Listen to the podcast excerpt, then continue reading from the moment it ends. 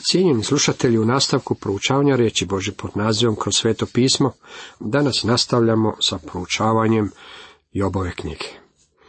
Danas se osvrćemo na 11. poglavlje.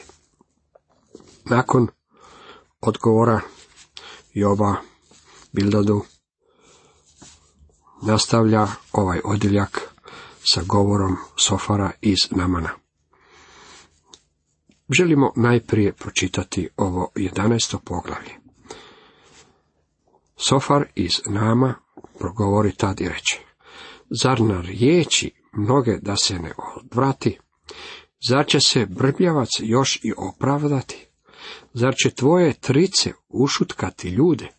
Zar će ruganje ostati neizrugano?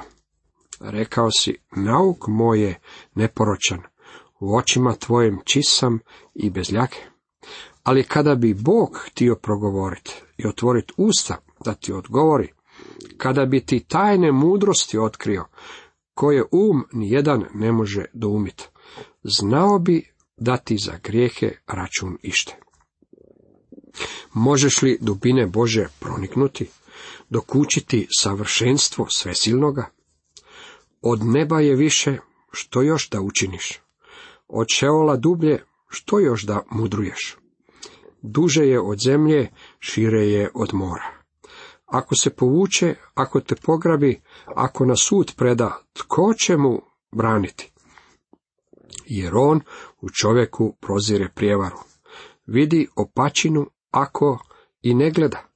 Čovjek se bezuman obraća pameti i divlji magarac uzdi se pokori. Ako li srce svoje ti uspraviš i ruke svoje pružiš prema njemu, ako li zloću iz ruku odbaciš i u šatoru svom ne daš zlu stana, čisto ćeš čelo moći tad podići, čvrš ćeš biti, javljati se nećeš. Svojih se kušnja nećeš sjećat više, kao ni vode koja je protekla. Jasnije će tvoj život sjat na podne, tmina će se obratiti u svanuće. U uzdanju svom život ćeš sigurno i zaštićen počivat ćeš u miru. Kad legneš, nitko te buniti neće. Mnogi će tvoju tražiti naklonost. A zlikovcima ugasnuće oči, neće im više biti utočišta. Izdahnut bit će jedina im nada. Toliko iz 11. poglavlja. U nastavku dajemo nekoliko misli na osnovu pročitanog poglava. Tema ovom 11. poglavlju glasi prva Sofarova beseda. Sada se susrećemo s posljednjim od tri Jobova prijatelja. Njegovo ime je Sofar i on je legalist. On pretpostavlja, i to ispravno na nivou do kojeg on ide, da Bog djeluje u skladu s mjerom prema zakonu. On se ponaša kao da točno zna kako će Bog djelovati u nekom određenom slučaju ili okolnostima. On se razlikuje od Bildada, koji je tradicionalist. Bildad je tvrdio da možemo pogledati što se zbivalo u prošlosti i na temelju tih spoznaja možemo naučiti sve. Njegov um funkcionirao je na način kako funkcionira kod jednog naučenjaka. On je poput naučenjaka koji misli da kada pogleda u neku stijenu može cijelom svijetu tvrditi koliko je stara zemlja. I Sofar je imao tu vrstu naučenjačkog uma. Međutim, ipak je naglasak u svojem izlaganju stavio na zakone. Kad smo ga na neki način mogli prebaciti u današnje doba, on bi bio ateist. Njegova je filozofija ta da svemirom upravljaju zakoni. Očito je da ne možemo imati zakon bez nekoga, ko će načiniti taj zakon. Bilo kako bilo, Sofar je bio mišljenja kako materijalnim dijelom svemira upravljaju različiti zakoni. Sofar je poput čovjeka koji kaže, pitaj me još nešto. On je čovjek tipa ja imam sve odgovore. On je glas legalizma. On smatra da je Bog vezan zakonima i da nikada ne operira izvan obujma vlastitih zakona. On je vjerojatno najstariji član ove grupe i govori s takvom dogmatskom završnošću da je još otvoreniji i siroviji od Bildada. Sofar iz nama progovori tada reći, zar na riječi mnoge da se ne odvrati, zar će se brbljavac još i opravdati? On ovdje ističe kako Job mnoštvom riječi pokriva svoj grijeh. Job im je pokušao razjasniti kako čovjek u njegovom stanju, koji pati onako kako on pati, nije sposoban stavljati ikakve maske ili oko sebe podizati zidove. Sofar jasno ignorira ovu činjenicu i tvrdi kako Job ima nakanu učenim riječima izvući se iz situacije u koju je upao. U istinu, ima ljudi koji su umješni izvući se iz nezavidnih položaja vještim riječima i koji su u stanju manipulirati riječima. Na taj način neki pravnici uspijevaju dobiti parnice po sudovima. Ne radi se o provođenju pravde, jer ona tim ljudima nije niti bitna, već se radi o umješnosti odvjetnika i njegovoj sposobnosti manipulacije. Bilo kako bilo, u Jobovom slučaju se ne radi o tome i patnik Job nije još jedan od današnjih odvjetnika. Zar će tvoje trice ušutkati ljude? Zar će ruganje ostati neizrugano? Sofar ide korak dalje i Joba optužuje za laganje. Hoće li tvoje trice, čitaj laži, ušutkati ljude? Optužuje Joba za licemjerje, a sada ga optužuje i za laž. Sofar je još okrutnio od Bildada. Bildad je rekao da je Job licemjer. Međutim, nikada ga nije nazvao lažovom. Sofar će sada na sebe uzeti pobožni lik čovjeka koji poznaje Božju nutrinu. On misli da zna što će Bog učiniti u određenim okolnostima. Naravno, dok je on u Božoj nutrini. Job je vani i nije u mogućnosti znati što Bog čini. Stoga Sofar osjeća da bi ga Job trebao saslušati, jer on ima posljednju riječ i da je njegova riječ u stvari riječ od Boga. Rekao si, nauk moj je neporočan, u očima tvojim čisam i bez ljage, ali kada bi Bog htio progovoriti, i otvoriti usta da ti odgovori? Kako Bog ne želi odgovarati?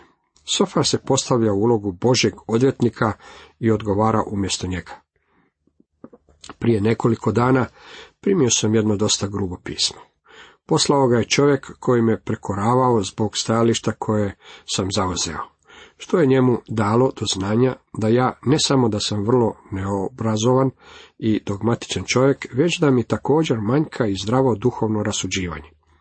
Zatim je u nastavku pisma iznio svoju interpretaciju.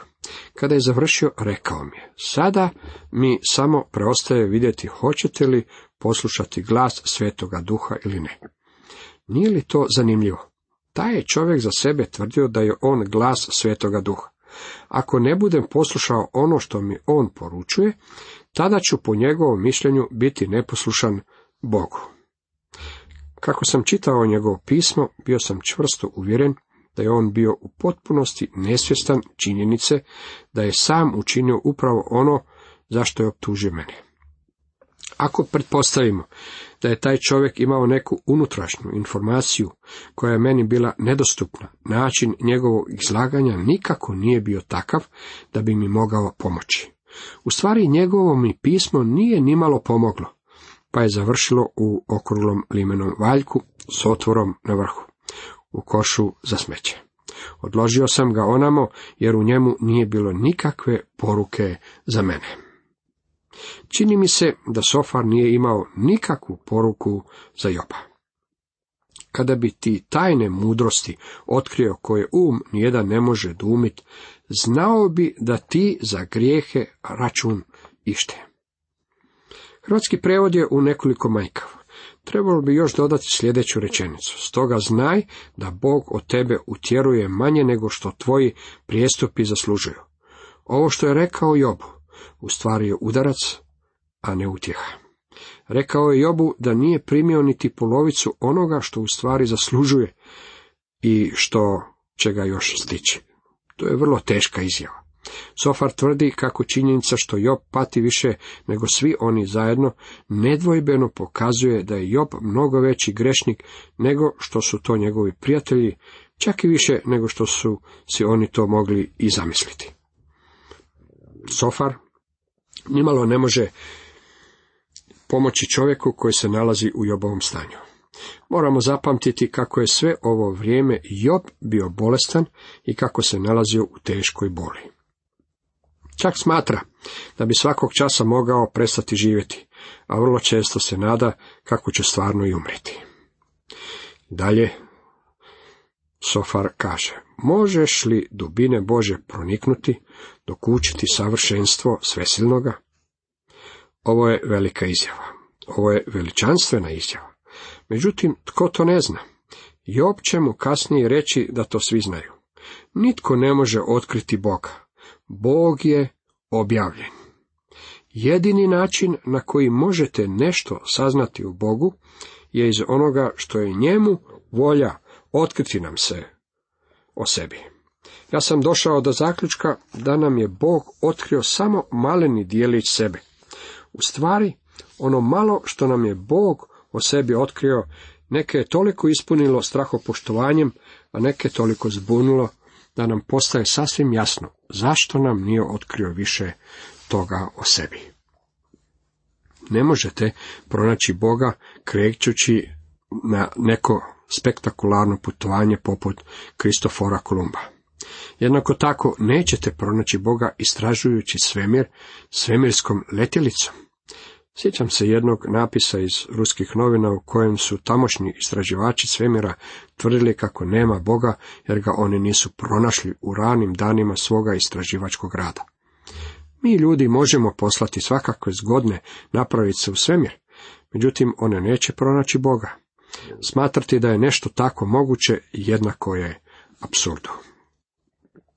Čovjek upućivanjem pogleda u mikroskop ili istraživanjem svemira teleskopom ne može pronaći Boga.